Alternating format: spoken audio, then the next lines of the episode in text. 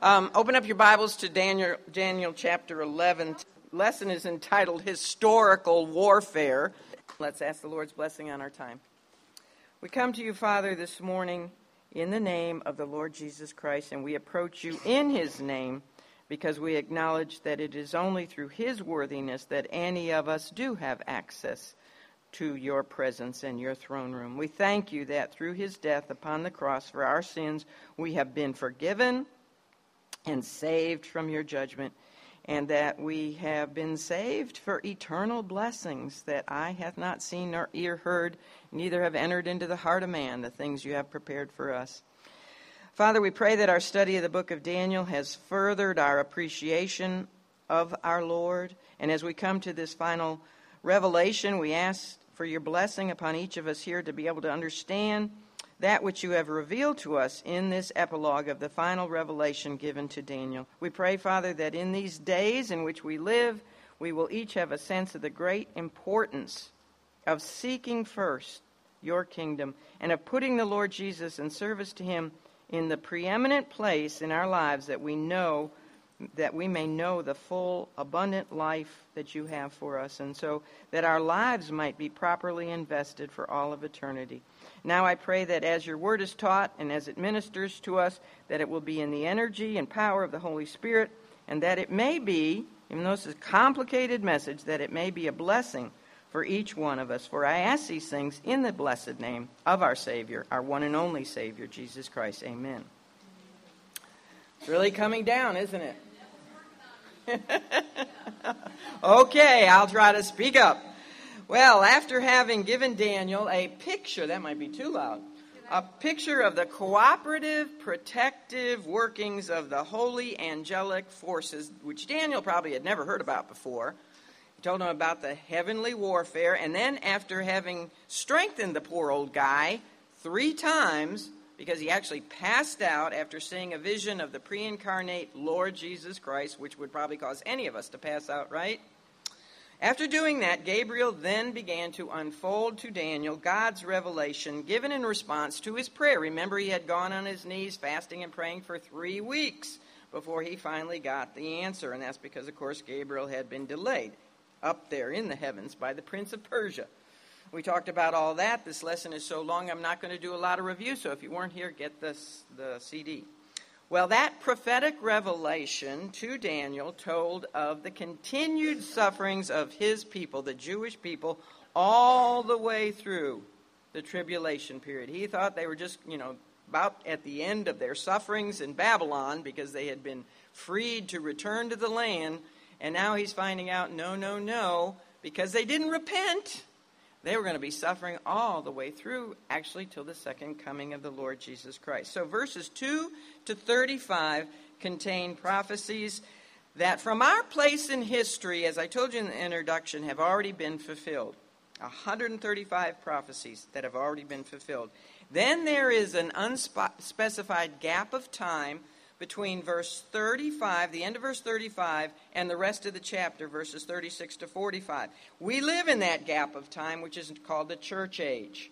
Then the last part of the chapter, from 36 to 45, is all about prophecies yet to be fulfilled concerning the Antichrist and the period of time known as the Great Tribulation. We have more information in those verses about the last three and a half years of the tribulation than anywhere so far in the whole book of Daniel.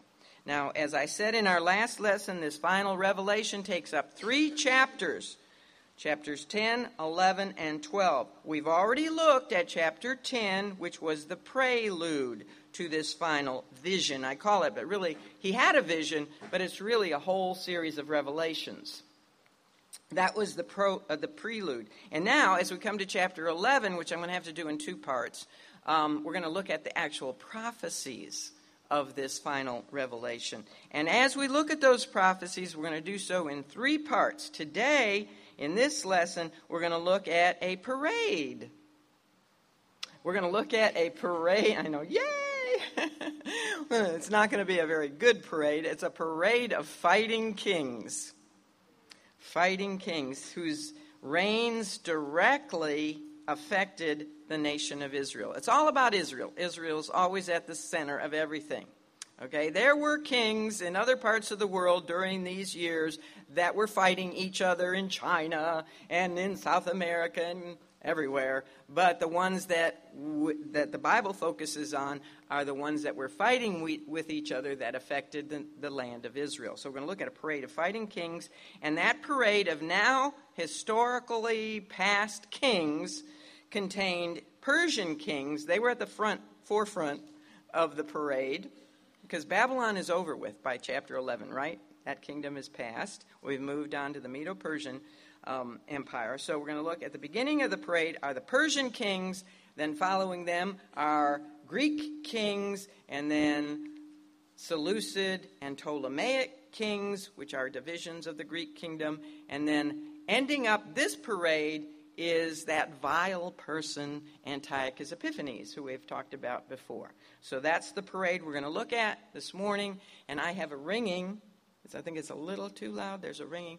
Let's begin by looking at the, um, the Persian kings, and that's in verse 2. I'm not going to read the whole chapter because you would really be dizzy if I did that. You wouldn't understand any of it. So I'm going to go verse by verse. Read the verse and then explain it, okay? That'll help you. Let's look at verse 2 because we already discussed verse uh, 1 last time. Gabriel, speaking to Daniel, says, And now will I show thee the truth. That's good to know, right?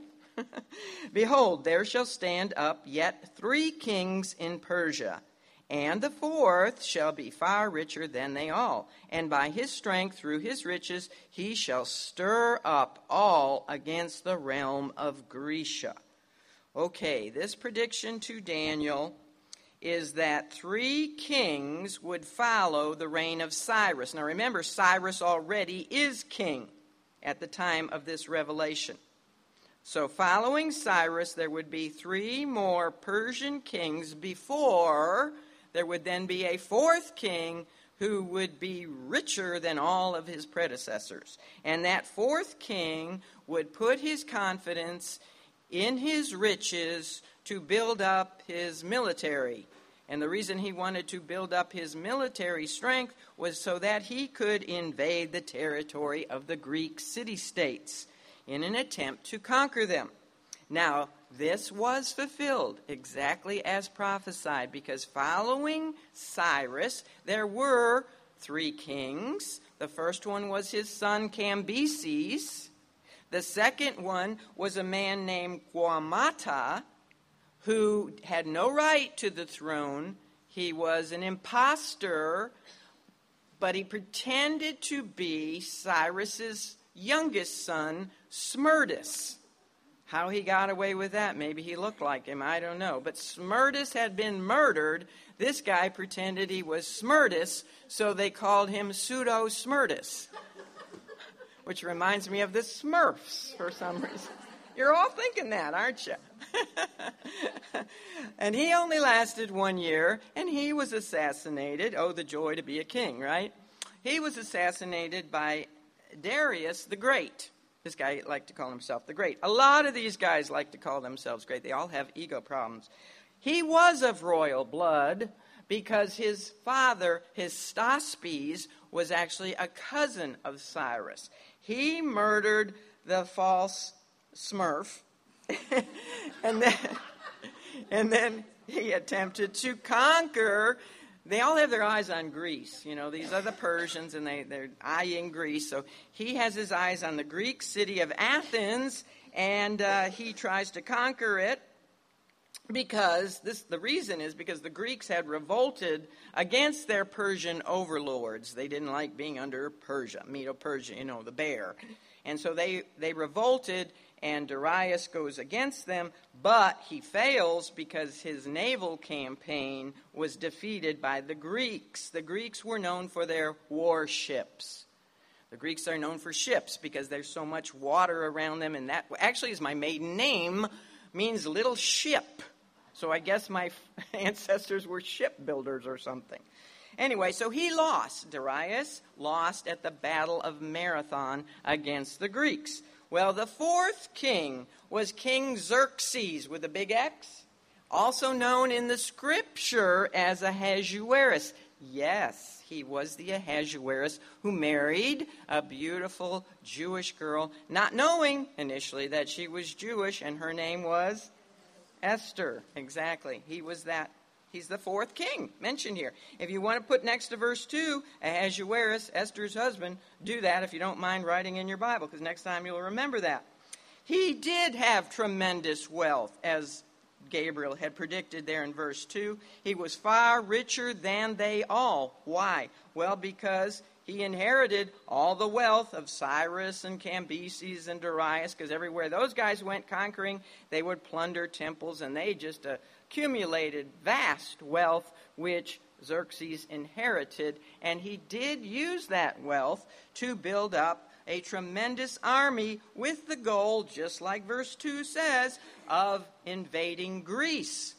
He wanted to try to avenge his father's defeat. And so he, he actually was successful in subduing most of Greece, except when it came to the navy situation again, and he lost because his navy was not able to defeat the united Greek fleet of warships, and he lost at the, just like his dad, he lost at the Battle of Salamis, and he had to retreat back to Asia Minor. Now, even though the Greeks won both of their battles against the Medo Persians, they never forgot Persia's aggression against them. However, it took them 150 years before they finally had a king great enough to unite them in one empire because before this the Greeks are a bunch of city states, feuding little city states with a great navy. Okay, um, but now finally, 150 years, they get this king who unites them, and uh, his name is who wants to guess? Alexander the Great. We've talked about him before, but he's the one now mentioned, if you want to write in your Bibles, he's the one mentioned in verses 3 and 4. So let's look at those two verses. And a mighty king shall stand up that shall rule with great dominion and do according to his will. And when he shall stand up, his kingdom shall be broken and shall be divided toward the four winds of heaven, and not to his posterity nor according to his dominion which he ruled, for his kingdom shall be plucked up even for others beside those. So Daniel learns of the rise of a mighty king who would rule with great dominion and do according to his will. But when he stands up, when he's at the apex of his whole career, what happens? He's broken. He's broken. We know he dies, and then his kingdom is divided into four subsections or dynasties, but none of his successors would ever know the dominion and the absolute authority that he had known. All of this, all, all of this points to the fact that this, and everybody agrees that this is indeed, speaking of Alexander the Great, the first king of the Greek Empire. Now, we have discussed on more than one occasion his history, so let's just really quickly review. He had that quick rise to power, his swift conquest of some 14,000 miles of territory, all the way from Greece to India. And then when he was at his apex, where did he die? At an early age, 33 years of age, he died in Babylon, of all places, and uh, probably choked on his own vomit or something. He had a fever and he got sick and he drank too much and he died. Anyway, and then his once united kingdom was divided between four of his generals. It took about 20 years for them to figure all that out, but finally four arose, and um, uh, and we've talked about all this. The one thing to remember is that when Daniel received this prophecy, Greece was not even on the world stage as a nation. Like I said, she was just a bunch of little city states much less an empire, you know, that would take over the whole known world. So this is all yet future. You know, Daniel, as he's hearing all this, he doesn't, he's not going to get it. History has shown us what all of this means. But is, that is amazing. You have to remember, this is, this is all future from when Daniel heard it. Well, no sooner had Alexander conquered everything, he was broken, and it says he left behind no posterity. You know what that means? None of his descendants or even a relative took over his kingdom. He had a half brother, Philip, who was mentally deficient. He had a son Alexander Jr., who was born after he died, and then he had an illegitimate son named Hercules. Good Greek name, right? and uh, all of them were murdered. All of them were murdered, and that's why it says his kingdom was plucked up by, by four of his generals, none of whom ever did know the power that Alexander had known. Well, the prophecies next of verses 5 all the way to verse 20 deal with over 150 years of prophetic history regarding two, just two, of the four divisions of the Greek Empire. They're going to hone in on the Ptolemies, which starts with a P, but the P is silent, the Ptolemies of Egypt and the Seleucids of Syria. The first general who became king of each of those. The first guy was Ptolemy, and the other guy was Seleucid. So they're called the Ptolemies and the Seleucids. And they're going to be collectively referred to as the king of the north and the king of the south because all directions in the Bible are given in relation to what nation? Israel. So collectively, all the Ptolemies are going to be called the king of the south because Egypt, is south of Israel. All the Seleucids are going to be referred to collectively as the king of the north because that area of Syria is north of Israel. Why did God just hone in on these two of the four divisions of the Greek Empire? Because these two had repeated and direct effect on the nation of Israel. The other two did not. But these two did, and the reason, if you can think in your mind of a map of the Middle East, is because Syria, north of Israel, and Egypt, south of Israel, when they're warring against each other, which they did, what land is affected? The land that's between the two of them, Israel. And so a lot of their battles actually take place on the soil of Israel. So that's why God focuses on these two the king of the north, the king of the south. All right. Um, and that's called the glorious land. Israel, if you look at verse 16, is called the, the glorious land.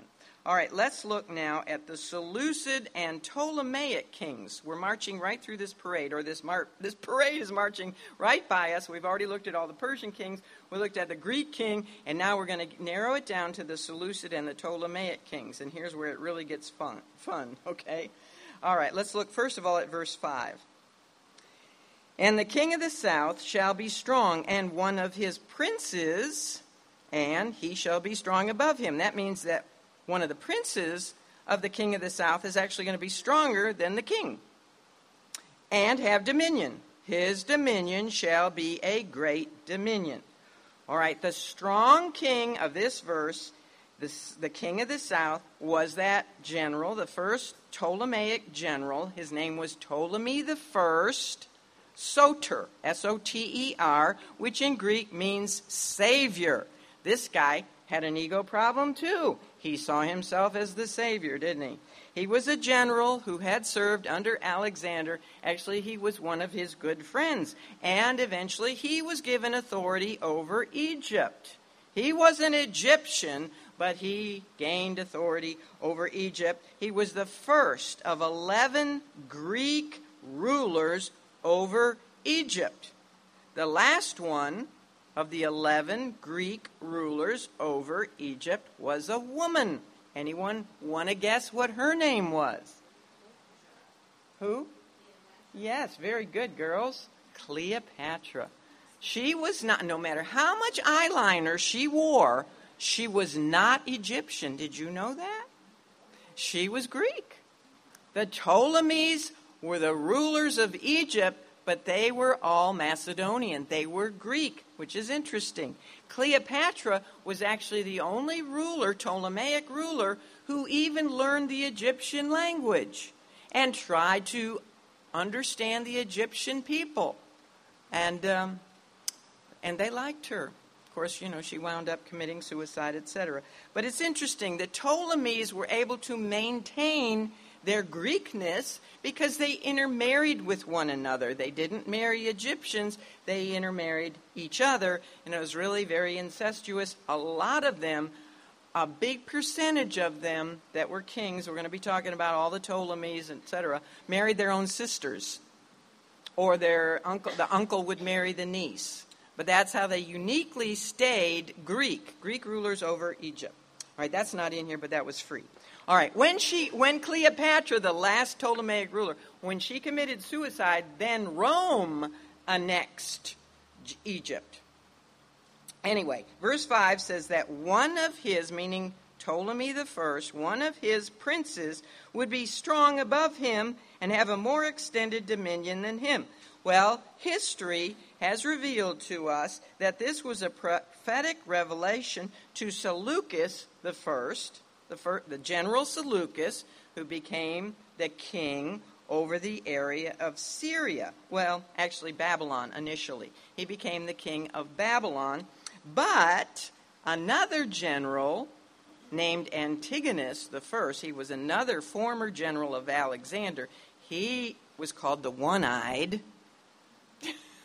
I guess he only had one eye. Um, he decided to try to take Babylon away from Seleucus. Seleucus was afraid of him, so he ran down to Egypt and um, kind of sought safety with Ptolemy. So he actually became one of Ptolemy's princes. You get it? It actually literally came true because he was subservient to Ptolemy the first. Then the two former generals, Seleucus first and Ptolemy first, decided to join together to try to defeat Antigonus, the one-eyed. And they did. With their joint forces, they were able to defeat him. And um, Seleucus went back to Babylon, retook it, became the king again, and then his, his territory spread to Media and Syria. So, what happened is he actually became stronger than Ptolemy of Egypt. And that didn't set well with Ptolemy the first of Egypt. You know, this guy had run to him for help, and now he winds up having more territory than he does. And so they became rivals. And they fought with one another, and their successors, the Ptolemies and the Seleucids, fought with one another for years and years to come. And their wars were known as the Syrian Wars. And I thought about what's going on today. Still have a Syrian war, don't we? Nothing much changes. Well, after Ptolemy's death, his son, Ptolemy II, Philadelphus, which is a Greek word. These are all Greeks, so I know what their names mean. His name, Philadelphus, means lover of brother and sister. He loved his brothers and sisters too much, I think. Um, but he, he succeeded his father, the first general, and decided that it was enough. You know, all this fighting going on, enough is enough. So he wants to make an alliance with the Seleucids so they can stop fighting, and he's going to do this through a marriage agreement. That was a common practice in ancient times to bring peace between two warring kingdoms. So let's look at this marriage agreement in verse 6. It says, And in the end of years they shall join themselves together, for the king's daughter of the south shall come to the king of the north to make an agreement. But she shall not retain the power of the arm. Now, the power of the arm speaks of her father who made the arrangement. He's not going to be around. Something happens to him. Neither shall he stand, nor his arm. He's the one armed king. No, it sounds like he loses. One eyed king, one arm. No, it sounds like he loses his arm, but that means he loses his power. but she shall be given up that means she's going to be divorced, and they that brought her are going to be killed. And he that begat her, killed. And he that strengthened her, killed in these times. Actually, she's killed too. So, really, this is all so soap opera here. Okay, so it's agreed that Antiochus II Theos, now that guy names himself God. All right, he is the third successor to the Seleucid dynasty it's agreed that he is going to marry a woman named Berenice. She is Ptolemy II's daughter. She would bring great wealth to Antiochus, and then when she bore him a son, it was agreed that the son would jointly rule both kingdoms, the kingdom of the north and the kingdom of the south, and they wouldn't have to war with one another anymore. Sounds like a good arrangement, right? Problem is, um, Antiochus II had a problem, slight problem. He was already married and he was married to a very wealthy and powerful, influential woman named Laodicea. Ever hear that name before? You know what that name means in Greek? The people speak, literally, the people rule. That was her name. And she does speak out. um, so he has a problem because he's married to this woman, but nonetheless, he does divorce her. And he declares publicly that her two sons born by him are illegitimate, that she had them with some other man. Well, that doesn't set too well with a woman, especially a powerful, influential woman. That was a big mistake. Well, a couple years later, Berenice, who's his new wife, um, she does bear him a son, but problem is her father, who made the marriage arrangement, dies. He lost his arm. she lost the power of his arm. And so, what does Antigon- Antiochus do? He puts her away, just as it says. He divorces her and he remarries Laodicea. Not very smart thing to do after you have spurned the woman. Okay, so she immediately organizes a very successful plan of revenge. She had Berenice and her little son and all of her attendants murdered, poisoned to death. Then, mysteriously, her husband also dies. Nobody knows how. and she claims the throne for her son, her oldest son, Seleucus II Callinicus, except he's too small to take the throne, so guess who reigns as queen regent until he's of age? Laodicea. All right. Now, all this literal history was precisely fulfilled just as predicted in Daniel 11:6. Look about look at it. The, the agreement was between the king of the south, the king of the north. It entailed one giving his daughter to the other, but the daughter would not retain the power of the arm because uh, he would die, she would be given up. When he died, also those who supported her would all be abandoned. They would abandon her or they would be killed. Isn't it amazingly accurate? I mean, hundreds of years in advance of all this. Well, let's look at verse 7, what it says 7 and 8. But out of a branch of her roots shall one stand up in his estate, which shall come with an army. This actually is her brother comes with an army, um, and shall enter into the fortress of the king of the north, and shall deal against them, and shall prevail. And shall also carry captives into Egypt their gods, with their princes, and with their precious vessels of silver and of gold, and he shall continue more years than the king of the north. All right, verse 7 tells us that a branch of her roots, that's the uh, Berenice's roots, um, is going to stand up with an army to deal with the king of the north and, and what he did with his sister. This actually turns out to be Berenice's uh, brother, Ptolemy III, who, when he heard what Antiochus had done to his sister, collected an, a large army and he was going to go down, rescue her, and then take vengeance. The only problem is, by the time he got there, she had already been poisoned to death along with his little nephew. He's furious, but he does continue to get his revenge. He's able to take from the Seleucids all of Asia Minor, from Mount Taurus to India. And then he returned back to Egypt with immense wealth, as it says in verse 8 precious vessels of silver and gold. He brings back with him to Egypt um, their gods and their princes. And actually, the Hebrew word there for princes doesn't speak of people, it speaks of molten images.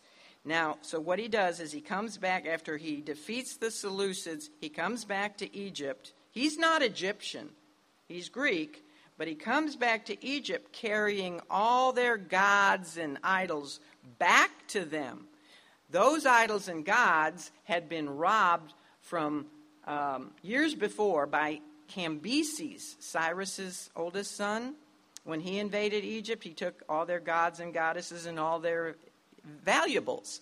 So when this guy comes back with them, he is hailed by the Egyptians as a hero. They really love this guy for bringing them all back, and they call him um, the benefactor.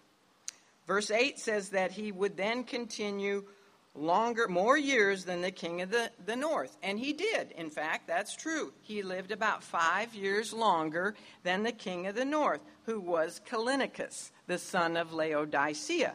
Callinicus died by falling off of a horse onto his head. Just an interesting, that wasn't predicted in. Yeah, a little tidbit there. All right, let's look at verse 10. 9 and 10. So the king of the south shall come into his kingdom and shall return into his own land. But his sons, plural, shall be stirred up. There's a lot of st- stirring up if you go through this chapter. And, well, a lot of stirring up.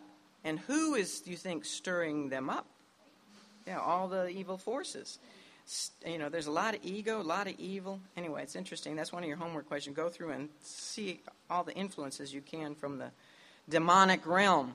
His son shall be stirred up and shall assemble a multitude of great forces, and one, now that means it's narrowed down to one son. One shall certainly come and overflow and pass through. Guess what he's overflowing and passing through? What land? Israel. Israel is implied there. He's going to pass through Israel. And then shall he return and be stirred up, there again, even to his fortress. All right. Interestingly, these prophecies, you know, I told Terry yesterday that I always wondered why God was silent during the 400 years between the end of the book of Malachi in the Old Testament and the first book of the New Testament, the book of Matthew. Those are called the intertestamental years. There are books called the Apocrypha, but we Protestants do not believe they were divinely inspired. Um, but they do give us a lot of good history about those 400 years. But why did God never speak? during those 400 years to at least one prophet or, you know, tell anybody anything. And then I got to thinking as I'm studying Daniel chapter 11, the reason he didn't is because he already had. He had spoken to Daniel in chapter 11. You know what chapter 11 is all about? The intertestamental period. All this stuff, all this history we're going over, is exactly what happened in those 400 years. So if you think about it from the Garden of Eden to the eternal state, God never he didn't, he didn't skip any period that he didn't tell us about. He, tell, he tells us about everything in the scripture. Isn't that, isn't that just like God? just like God. All right, so Callinicus was succeeded. You know, he's a guy fell off the horse. His mom was Laodicea. He falls off the horse, dies. He's succeeded by two sons. They were stirred up, those sons, to make war against Egypt. Egypt had conquered them and stolen all their gods, etc. And so they assembled, the two boys assembled together a great multitude of forces to be able to go against Egypt. However, one of the sons was assassinated and didn't get to go against Egypt, but the other one kept on going and overflowing and passing through Israel in order to wage war with the king of the south, the Ptolemies of Egypt. That surviving son was Antiochus III, who decided to call himself Antiochus the Great. He's the daddy, well, not really. Never mind. With Anti- he is a daddy, but with Antiochus III at his border with 75,000 soldiers, the king of the south, who is now Ptolemy Fourth, Philopater, you know what that means? Lover of his daddy. Pa- pa- pater in Greek is father.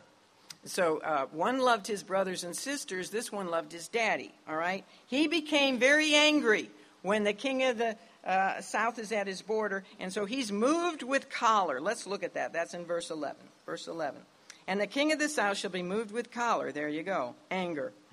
and shall come forth and fight with him the king of the north, even the king of the north. And he shall set forth a great multitude, but the multitude shall be given into his hand.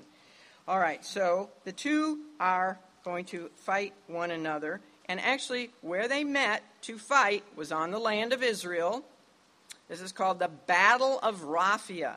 Now, one guy has, what did I tell you? He's got um, 62,000 infantry, 6,000 cavalry, and 103 African war elephants. Hmm. You see, what they would do is they would teach they would teach the elephants to charge and to frighten the enemy. Now that would be very successful, right? 103 African elephants charging at you. Do you think if you're a soldier, you just stand your ground? no, it was very successful. Um, the problem is that the other king also had war elephants.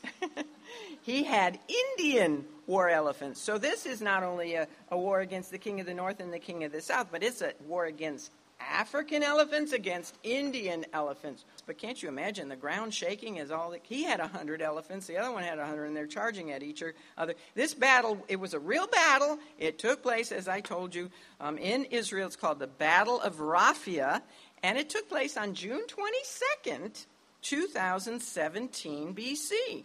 The result was a complete victory for the Ptolemies of Egypt. Antiochus lost virtually his entire army, and he retreated back to Antioch of Asia Minor. That's why so many of them are called Antiochus, because Antioch was the capital of the Seleucid Empire, and they named their boys after Antioch. Well, so the prophecy of verse 11 was fulfilled in that a Syrian multitude was given into Philopater's hands, and Israel was now controlled by Egypt.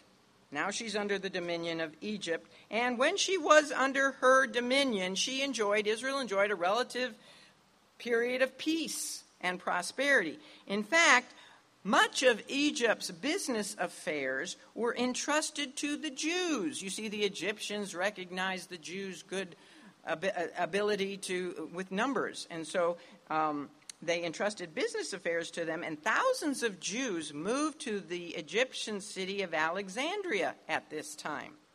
That's why there's still a lot of Jews in Alexandria, Egypt.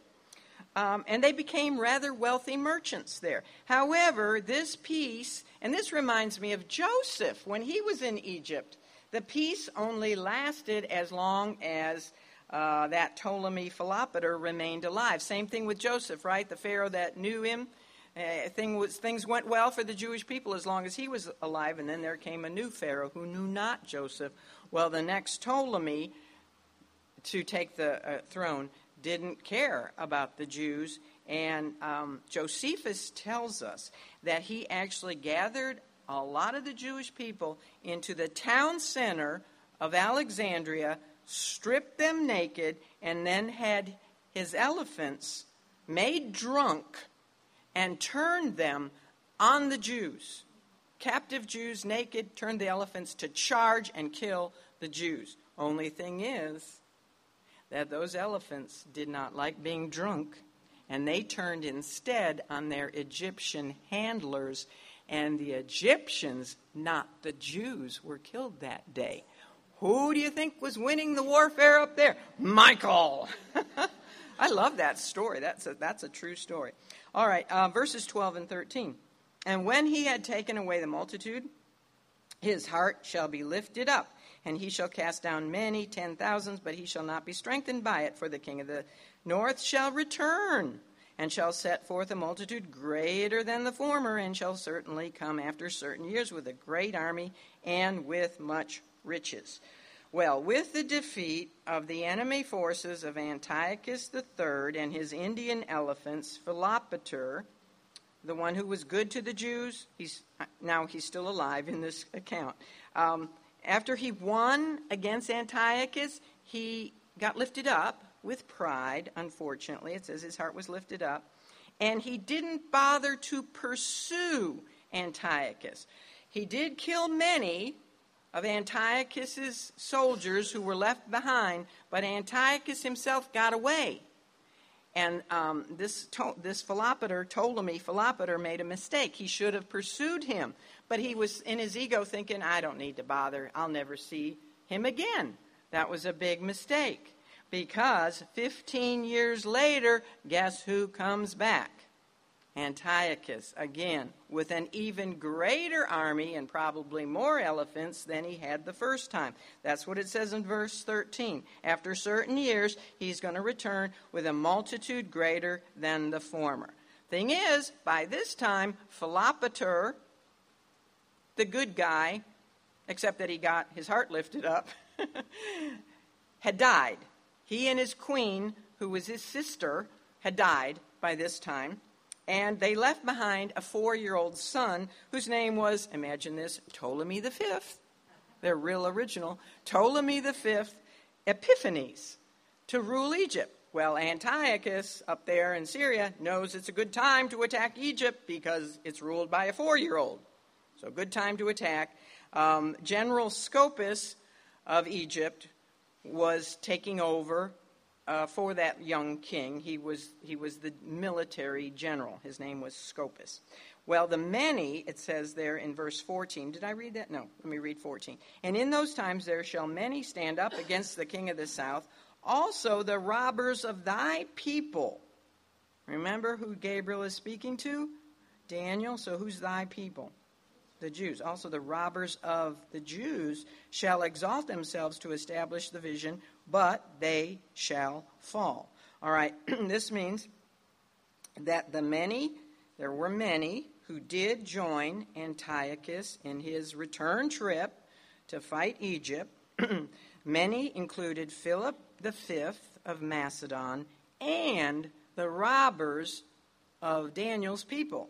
That speaks of some Jews. Okay? There were politically zealous Jews who favored Antiochus. They thought that if they helped him defeat the Egyptians, that in return, as a reward, he would give them their independence. The truth, however, of what happened is found in the words, look at the end of verse 14, but they will fall down. He did not give them their independence. Instead, Israel now came under the oppression of the Seleucid dynasty instead of the Egyptian dynasty. They're under the Seleucids, which doesn't prove to be very good for them when Antiochus IV comes along. So, Antiochus pushes, you know, he's coming against this four year old and this general who's in charge. He comes all the way to Gaza and it falls in 201 BC. Scopas, the general, is unable to resist this invasion.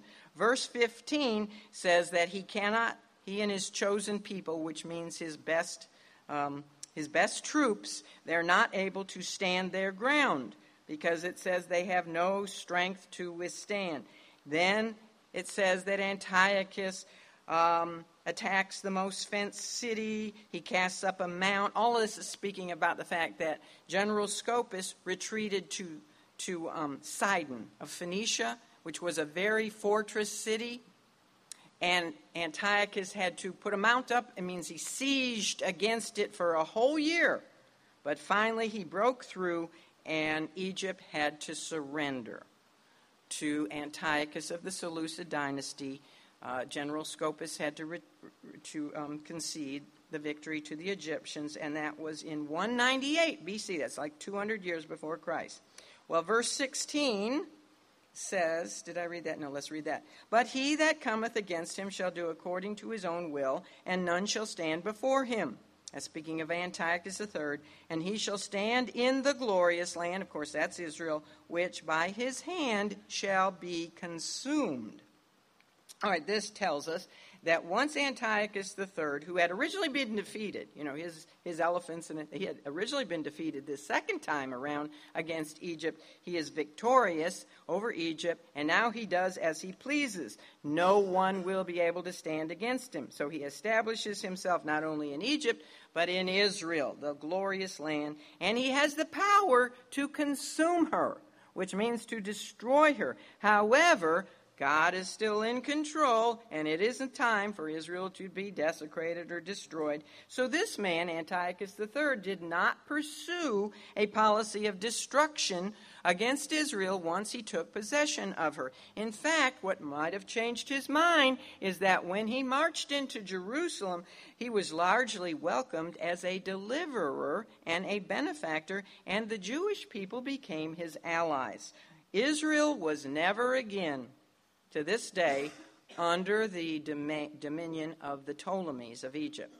From here on, you know, it was the Seleucids, and then it became, of course, the Romans. Well, verse 17. Let's look at that one. He also he shall also set his face to enter with the strength of his whole kingdom and upright ones with him. Thus shall he do. And he shall give him the daughter of women. Okay, here's another marriage arrangement corrupting her. But she shall not stand on his side, neither before him. This is interesting. The angel predicted to Daniel that Antiochus would set his face to strengthen his power and maintain his hold over Egypt. He's finally gotten Egypt. He doesn't want to lose it. So, in order to maintain his power, he's going to give his daughter in marriage to the young king of Egypt. Remember how old he was? He was only four. uh, so they make a, a marriage agreement when they're both young. And his intention is that he is going to use his daughter, he's going to corrupt her, he's going to use her as a spy in the Egyptian court so that she could inform him if she heard of any revolutionary actions going on or being plotted against her father. That was his plan. Put her there, and he's going to corrupt her. And he also, of course, wanted her to raise her children to be pro Syrian instead of pro Egyptian. Guess what her name was? Cleopatra the First. Now, the famous one was Cleopatra the Seventh. This is the first Cleopatra, and she is somehow or another a great grandmother of some sort of the other Cleopatra. Her name is Cleopatra the First Syra. She was just a child when she was betrothed to the um, to Ptolemy the Fifth, who when they when they made this arrangement, he was actually 12. I mean, you know, not four anymore. He's 12. Old age of 12. Well, the, this marriage spy plan of Antiochus the Great failed because guess what happened? His daughter actually fell in love with her husband. Imagine that. she fell in love with her young um, Egyptian. He wasn't Egyptian, he was Ptolemaic, but he was king over Egypt. She fell in love with him. And so she always took her husband's side in issues and not her daddy's side. And that's exactly what it says. She would not stand on his side, neither would she before him. Well, at this point, with your heads really spinning, right? I mean, are you going to remember any of this a week from now? I'm not. I'm not. I, will remember some of the high points, but I'm not going to remember all this stuff. But you, it's all uh, this and more is in the lesson. Oh yeah, the lesson goes on for pages.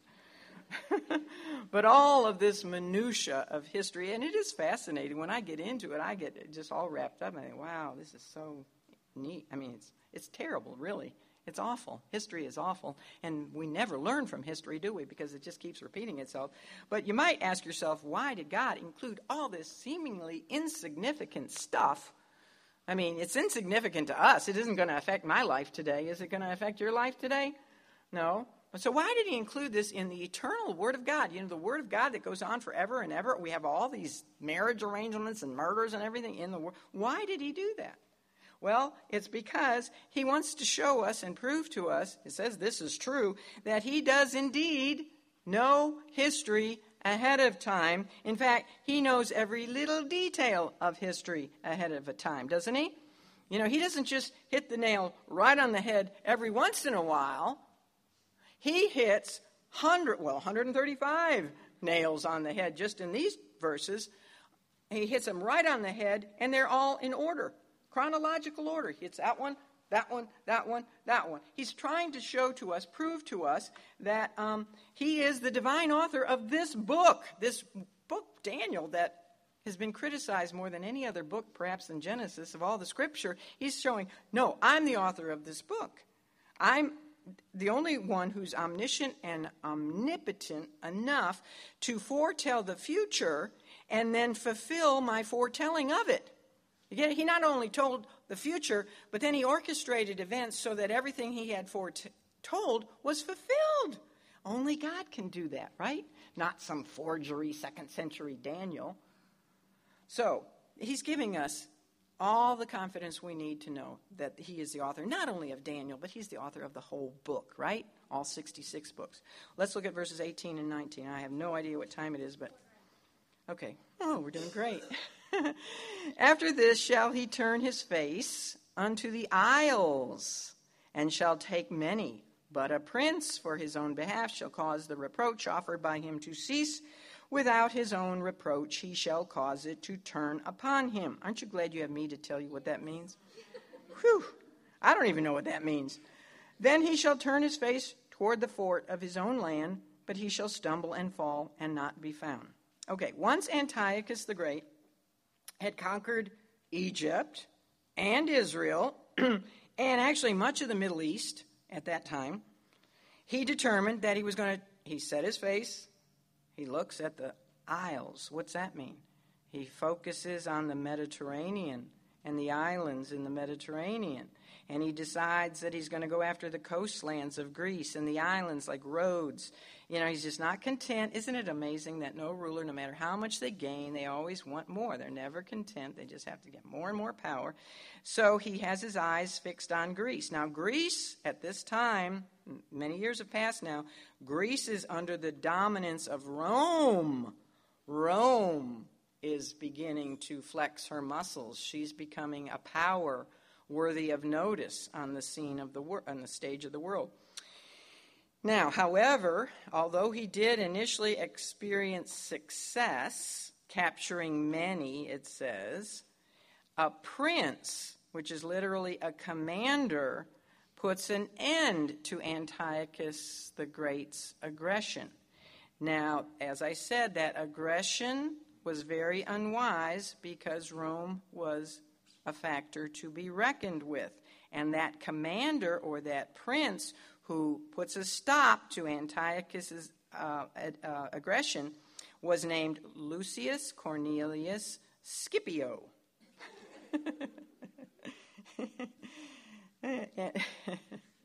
Scipio and Scopas and Smurf and all these guys. Well, he successfully compelled Antiochus to surrender and to sign an agreement from the Roman Senate that said he would give up all claims to Egypt. Oh, no. It had taken him two invasions to gain Egypt, a marriage arrangement to try to gain and maintain Egypt, and here he has to give up all claims to Egypt. Not only that, but he had to give up a great part of Asia Minor, and he had to surrender his entire elephant brigade. That was probably the biggest blow. And his navy and 20 select hostages. He was forced also to sign an agreement to pay an indemnity to Rome of 20,000 talents within a few years. Now, that is a lot of money that he would have to pay Rome. So, this was a bad day for Antiochus III, wasn't it? He should have taken away the name the Great. and he took disgraceful refuge back in Antioch. Well, you know, that man would have gone down as being great. He would have been um, one of the great conquerors of ancient times if he would have left Greece alone, right? It's true. But power hungry rulers never seem to know when to quit. Because of this, the, he fulfilled the prophecy regarding himself in verse 19, where it says, But he shall stumble and fall and not be found. He was unable to pay Rome even part of that large amount of talents. He was supposed to pay them a certain amount each year. Well, he didn't have the money to do that. He'd been robbed of everything. even his elephants. He couldn't even sell his elephants, right? Because they took his elephants. So what he decided to do was rob a uh, temple to Baal in Elymais. Well, the local citizens weren't too happy about that, and they were so enraged that they murdered him. So he stumbled and fell and was not to be found. And that's sad. Sad end to that poor guy. Well, I don't really have any sympathy for him. he was going to use his own daughter. Hmm. All right, verse 20. Then shall stand up in his estate, meaning in his place, a raiser of taxes. Uh oh. In the glory of the kingdom. But within few days he shall be destroyed, neither in anger nor in battle. All right, so Gabriel goes on to speak of the successor to the fallen Antiochus III, the king of the north, and his successor was Seleucus IV Philopater. Ah, another guy who loved his daddy. He was the eldest son of Antiochus, so he, his boy loved his daddy. He oppressed his subjects by raising taxes. That's what it says, and this guy really did. He laid heavy taxes on not only his own people, but also the Jews. They are called the glory there, which literally means the jewel of his kingdom. From God's perspective, who was the jewel of the kingdom of the Seleucids? Israel. He calls it the glory. So they, he even lays heavy taxes on the Jewish people, everybody he can get money from, in order to pay Rome that indemnity money. Now, Second Maccabees chapter 3, that's one of those intertestamental books that gives us a lot of history. It tells us that a traitorous Jew named Simon told Seleucus, you know, he's looking for money. How am I going to get money to pay Rome? Well, Simon the Jew tells this king that the temple in Jerusalem has a lot of wealth in it, a lot of gold and a lot of silver, and it's enough treasure to meet the king's needs. And of course, he, he needed the money. So he sends his chief tax collector, a man by the name of Heliodorus, to go to Jerusalem to rob from the temple in Jerusalem. And we have this whole story. I give you this story in the end of your lesson, which you should get maybe this afternoon, um, taken directly from Second Maccabees. It tells us that Heliodorus goes to the temple. He gets right outside of Jerusalem and has this horrific, horrifying vision of a person, an angelic looking person, on a horse with flanked by two lightning face beings on either side of the horse, and they attack Heliodorus. Those with him run, flee from him. They attack him and flog him in his vision, so much so that he faints, passes out, has to be carried away in a stretcher. Now, whether or not that account is true, and there are, you can Google Heliodorus, he was a true figure. There are paintings, famous paintings of him, uh, being, you know, with this scene, etc. But I don't know if it's true, but here is something I do know that's true. He went all the way from Antioch of Syria down to Jerusalem to plunder the temple, didn't even go into Jerusalem, turned around, and went back empty handed. So something happened, right? Something happened, definitely. Um, also, did you notice it says that the, the king, Seleucus, uh, within a few days would be destroyed? That's in verse 20. Well, right after he sent Heliodorus to rob the Jerusalem temple, he mysteriously disappeared within a few days, just like the scripture says. And he didn't die um, in anger or in battle. Now, those were honorable ways to die for those kings. If you're angry at somebody, you know, or if you're in a battle. He, he, he just died mysteriously. Some think he was poisoned. But guess who took his throne? His tax collector, Heliodorus. oh, you couldn't make this up if you wanted to, right? So now the stage is completely set for all of the atrocities and the persecutions that the Jewish people would uh, suffer under the reign of the next Seleucid king, the next king of the north. And he is the one we have talked about so much. Why is so much of the scripture, especially in Daniel, dedicated to this man, Antiochus IV, also known as Antiochus Epiphanes. Why? Because he serves as such a perfect type of the coming Antichrist. So let's look at him quickly. Verses 21 to 32. It's interesting that this guy called himself, actually, his full title was Theos Antiochus Epiphanes, which what does that mean?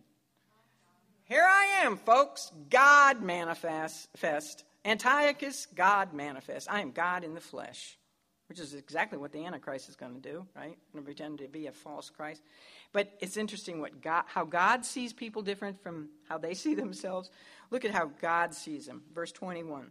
And in his estate shall stand up what? A vile person. That's how God sees Antiochus, a despicable, vile person, to whom they shall not give the honor of the kingdom, meaning he had no right to be the king, but he shall come in peaceably and obtain the kingdom. How? By flatteries. It wasn't his to inherit, um, it actually went to Seleucus' son Demetrius, who was a prisoner in Rome. Uh, he should have been the rightful heir. And then there was another infant son who should have been after Demetrius. Demetrius couldn't take the throne because he was a prisoner, but the little infant son could have would have been the next heir. But Antiochus IV said, "Oh, I love him so much. I'll be his guardian." And he said, "I'll raise him up." You know, what do you think he did to the little boy? killed him and took and stole the throne. So he didn't, you know, he took it. It didn't belong to him, which is exactly what we find out the Antichrist is going to do. And how are they going to do it? By their charismatic personnel. You know, they pretend they come in peace and then they, they flatter. It's, it's just all so much similar to what the Antichrist will be like. All right, verse 22 And with the arms of a flood shall they be overflown from before him and shall be broken yea also the prince of the covenant all right this is that's talking about it's in your notes but that's talking about how he will actually hate the jews he'll turn on the prince of the covenant who speak that speaks of the rightful high priest of israel his name was onias the third he was a godly high priest but antiochus took him uh, out of the high priesthood and gave the position to a man named Jason because Jason paid him a bribe to have the position. It's the first time there was ever a false high priest. And he corresponds to the false prophet of the end times, doesn't he? Well, Jason was the high priest for a while, but then a higher bidder came along named Menelaus, and he gave more money to Antiochus. So Antiochus removed Jason and put Menelaus on the, not the throne, but made him the high priest. So there was actually two false high priests. Anyway, that's what that verse is talking about. Let's look at verse 23. And after the league made with him, he shall work deceitfully. For he shall come up and shall become strong with a small people. Remember, he's also the little horn back in chapter 7 who waxes exceeding great. At first, he's little, but then he becomes great. That's exactly what this is saying. How does he become great? by deceptions and flatteries and lies, all that. He shall enter peaceably, even upon the fattest places of the province, and he shall do that which his fathers have not done, nor his fathers' fathers. He shall scatter among them the prey and spoil and riches, yea, he shall forecast his devices against the strongholds even for a time.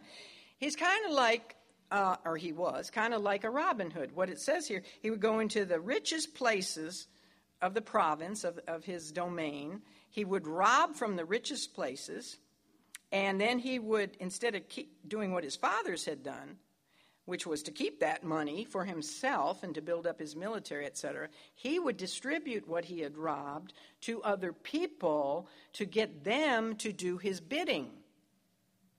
And then, when they were doing what he wanted them to do, and when they thought he was his, their friend, he would turn on them and rob from them to pay other people. He was really a deceptive snake in the ground, wasn't he? Uh, so that's what that is saying. And it says he planned all this ahead of time. It says he forecast his devices. It was all plotted out ahead of time. Verse 25, and he shall stir up his power and his courage against the king of the south, that's the Egyptians, with a great army. And the king of the south shall be stirred up to battle with a very great and mighty army, but he shall not stand, for they shall forecast devices against him. This is saying that Antiochus the fourth they always have their eyes on each other, so he now wants to get Egypt again. And so he goes down to wage war against Egypt with a you know, great army. And the king of the south, Egypt, comes to battle against him. But the king of the south, the Egyptian king, who is a Ptolemaic king, um, is deceived by his own people. It says, They shall forecast devices against him. Who? His own counselors. Look at verse 26. Yea, that feed of the portion of his meat shall destroy him, and his army shall overflow, and many shall fall down. His own counselors betrayed the Egyptian king. And the reason they betrayed him is because Antiochus had gotten to them and bribed them to do just that. So, Antiochus basically, you know, wins over the, the Egyptian king, but he doesn't kill him. And then the two men, the king of the south, the king of the north, get together at a table to make an, a little agreement with one another. And that's what we find in verse 27. And both these kings' hearts shall be to do mischief, and they shall speak lies at one table but it shall not prosper, for yet the end shall be at the time appointed. It always says the time appointed because God is orchestrating all this. So he's going to give these guys a little bit of time. Here's what they do they come to the table, the, the bargaining table together, and they're both sitting there. Can't you picture them? Lying to each other, promising this and promising that, and they're both doing mischief. You know, what they're promising is, you know, they're going to renege on it. They're going to break their promises, and they're doing everything so that they can prosper, each of them individually. But God says neither one of them will prosper in the end. But that goes on today, right? All these agreements, you know, they're lying. They're lying in their teeth. So, as I said, nothing new under the sun. I'm way lost my place. But what, what verse was I on? 28. 28. Then shall he return into his land with great riches. Okay, this is Antiochus Epiphanes he uh, has his little he wins over egypt and then he takes a lot of money from her and he goes back to his land up in the north. But as he's going back it says his heart shall be against the holy covenant. Who is that? The people of the holy covenant. He has to go back through israel and his heart is against them and he shall do exploits that's not good and return to his own land what happened is that on his way back, after he had his little lying table session with the king of the south, he goes back home. But on his way, he passes through Israel, and he sets his heart against the holy people of the covenant because he hates them. Why does he hate the Jews? He hates them because he was so obsessed with Hellenization. Remember, I ta- we talked about this?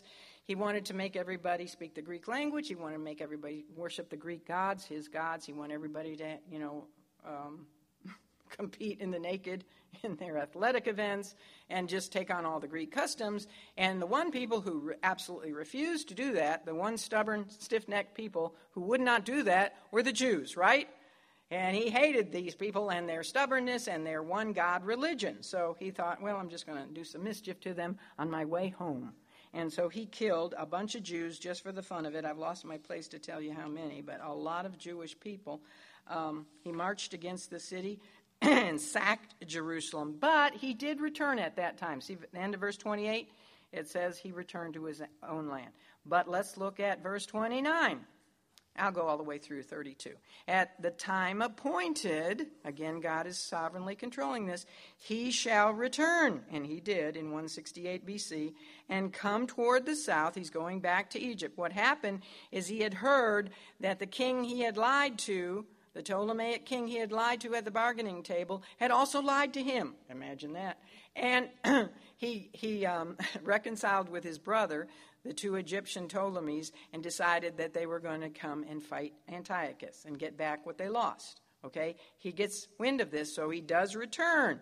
He goes back to fight the Egyptians, and um, and it says uh, that he'll come toward the south, but it shall not be as the former or as the latter. Why not? For the ships of Kittim shall come against him. Now, the ships of Kittim, if it's CH, it's pronounced K. It's Chaldean thing. Anyway, that speaks of Rome. Rome comes against him. Therefore, he, Antiochus IV Epiphanes, shall be grieved and return and have indignation. He's furious. That means he's foaming at the mouth with anger against the holy covenant. So shall he do. He shall even return and have intelligence with them and forsake the holy covenant and arms shall stand on his part, and they shall pollute the sanctuary of strength, and shall take away the daily sacrifice, and they shall place the abomination that maketh desolate, and such as do wickedly against the covenant, that speaking of betraying Jews, shall be corrupt by flatteries. All right, I've read the whole thing. Now let's go back and quickly talk about what happened. At the appointed time, he would return to fight um, the Egyptians. But he only gets as far as the city of Alexandria before he is met by a Roman consul named Popilius Laenas. Do you remember him? Remember, we talked about him. He was sent from Rome to stop Antiochus in his tracks. Don't you dare go against Egypt. He's the man, now you'll remember him, who drew the circle in the sand and said to Antiochus, by the time I leave this circle, you decide whether you're going to leave, turn around, go back home, or you're going to stand your ground, fight the Egyptians, and in fighting the Egyptians, guess who else you'll be at war with? Rome. Well, at this point, Rome is really pretty powerful. So Antiochus has no choice, and he has to um, agree to to sign a covenant, I mean, an agreement that says he will never invade Egypt again. So, in his humiliating retreat back home, tail tucked between his legs, who does he take out his indignation on? Israel, of course. Now, there's several reasons for this, besides the fact that he hated the Jews because they refused, most of them, the godly ones, refused to be Hellenized. One reason is that when he was in Alexandria, there was a rumor spread that he had been killed. So the Jews, when they heard that Antiochus Epiphanes was dead, they had a celebration. They were very happy about that. And he heard that they were happy that he died. And this reminds me, too, of the Antichrist, because the whole world is going to think he's dead, too. Doesn't he have a fatal wound to the head and then resurrects of some sort from the dead? Well, they thought Antiochus IV was dead, and he sort of resurrects from the dead. Also, he heard that Jason, remember he's the one who bribed for the high priest position um, and then was replaced by Menelaus. Well, he heard that when Jason heard he was dead, he attacked Menelaus, put him in a prison, and he became high priest again. Well, Antiochus took that as being rebellion against his authority, so he was going to get rever- revenge against Jason. So he has a number of reasons, plus he's mad, losing to the Romans and not getting Egypt, so he's just furious. So he comes into he comes right outside of Jerusalem. But again he uses his peaceful tactics. And he sends forth his general, Apollonius, into the city with a contingent of 22,000 soldiers. But they say to the Jews, We're coming in peace. We mean no harm. We're coming in peace. Guess what day they decided to enter the city? A Sabbath day. Wisely, because they knew the Jews, with their strict Sabbath rules, would not fight back. So once they gained the city peacefully, what do you think Epaminondas and his 22,000 soldiers do? Immediately they begin to um, plunder and kill. And 80,000 men, women, and children were slaughtered. And 40,000 more were made either slaves or prisoners, sold into slavery or made prisoners. It was then, and we know all about this, that Antiochus came, went to the temple, and uttered unbelievably blasphemous things against everything holy and then took away all the gold and silver vessels of the temple, including the table of showbread, the golden altar, the golden menorah. He even went down into the subterranean vaults beneath the temple, where he collected 1,800 talents more of gold and silver. Then he tore up the copies of the scripture That wasn't enough. He also burned them. What did he offer on the altar? A pig. And he then forced the priests to swallow pig meat, which was unclean to them, or be killed. Many of them were killed.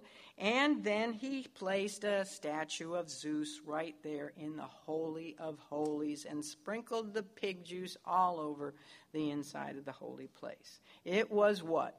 The abomination that maketh desolate, just like it predicted there in verse 31. And Jesus predicted that this would happen again by the Antichrist in the, in the Olivet Discourse. Well, verse 32 concludes, the first part of it concludes by telling us that there would be Jewish people who would do wickedly against the covenant. Um, because Antiochus would um, use flatteries and trick them. Sadly, this was true. There were many Jews who went along with his Hellenization program and even participated in the worship of Zeus. So this turned out to be an even more dangerous threat to Israel's survival than the tyrannical measures of the Syrian king. If you think about that, because if more Jews turned toward Hellenization, what would happen to the Jewish people? They go away. And, and it was precisely this kind of large scale betrayal of her covenant responsibilities to God that had resulted in her destruction by Nebuchadnezzar and had resulted in her 70 years spent in captivity in Babylon. So this was dangerous. Praise the Lord that it was the abomination of the temple and the forced spread of idolatry that went throughout. You know, he sent his soldiers throughout the whole land of Israel to offer pigs on altars everywhere in every little town and village and force the priests to swallow in the people to worship, you know, Zeus, etc. It was all of that that precipitated the Maccabean revolt, which was a good thing, a really good thing. And it is yet another extended series of prophecies that were given by God through Gabriel to Daniel in chapter 11, verses 32 to 35. And that's where we're going to pick up our lesson next time. Okay, two weeks from today. So we made it through 32 verses. Yay! Let's pray. Father, we thank you so much for fulfilled prophecy and, and for the test that the Bible actually puts on itself to prove whether it is divinely inspired or not. We thank you that over hundreds of centuries of history in, given to us in this chapter, not one prophecy has proven to be false. That every one that has already been fulfilled has been fulfilled so very precisely that it does indeed give us confidence and assurance to know we can trust everything else in your book. This is, I know, definitely been a study that has demanded concentration. I know that there's no way we're going to remember or that we even need to remember all the names and all the details and all the dates, etc., that we've heard about today, but I do pray that each of us will leave here with the overwhelming reality in our minds of the fact that you do control history down to the very specific detail. May we each know that since your word is trustworthy and true about prophecies in the physical realm, it is also trustworthy and true in the spiritual realm. May we know that as you tell us in this book, there are only two alternatives for life after death an eternal hell of separation from you, Father, or eternal heaven, where we can spend forevermore in your holy presence and with our Savior. Thank you for the grace that allows us the free will to make the right choice, and for the privilege we have to help others also make the right choice. I know as for me and my house, we will serve the Lord, the one who has made our salvation possible. Now may this time we've spent together truly have been for your glory, for we do pray in Jesus' name. Amen.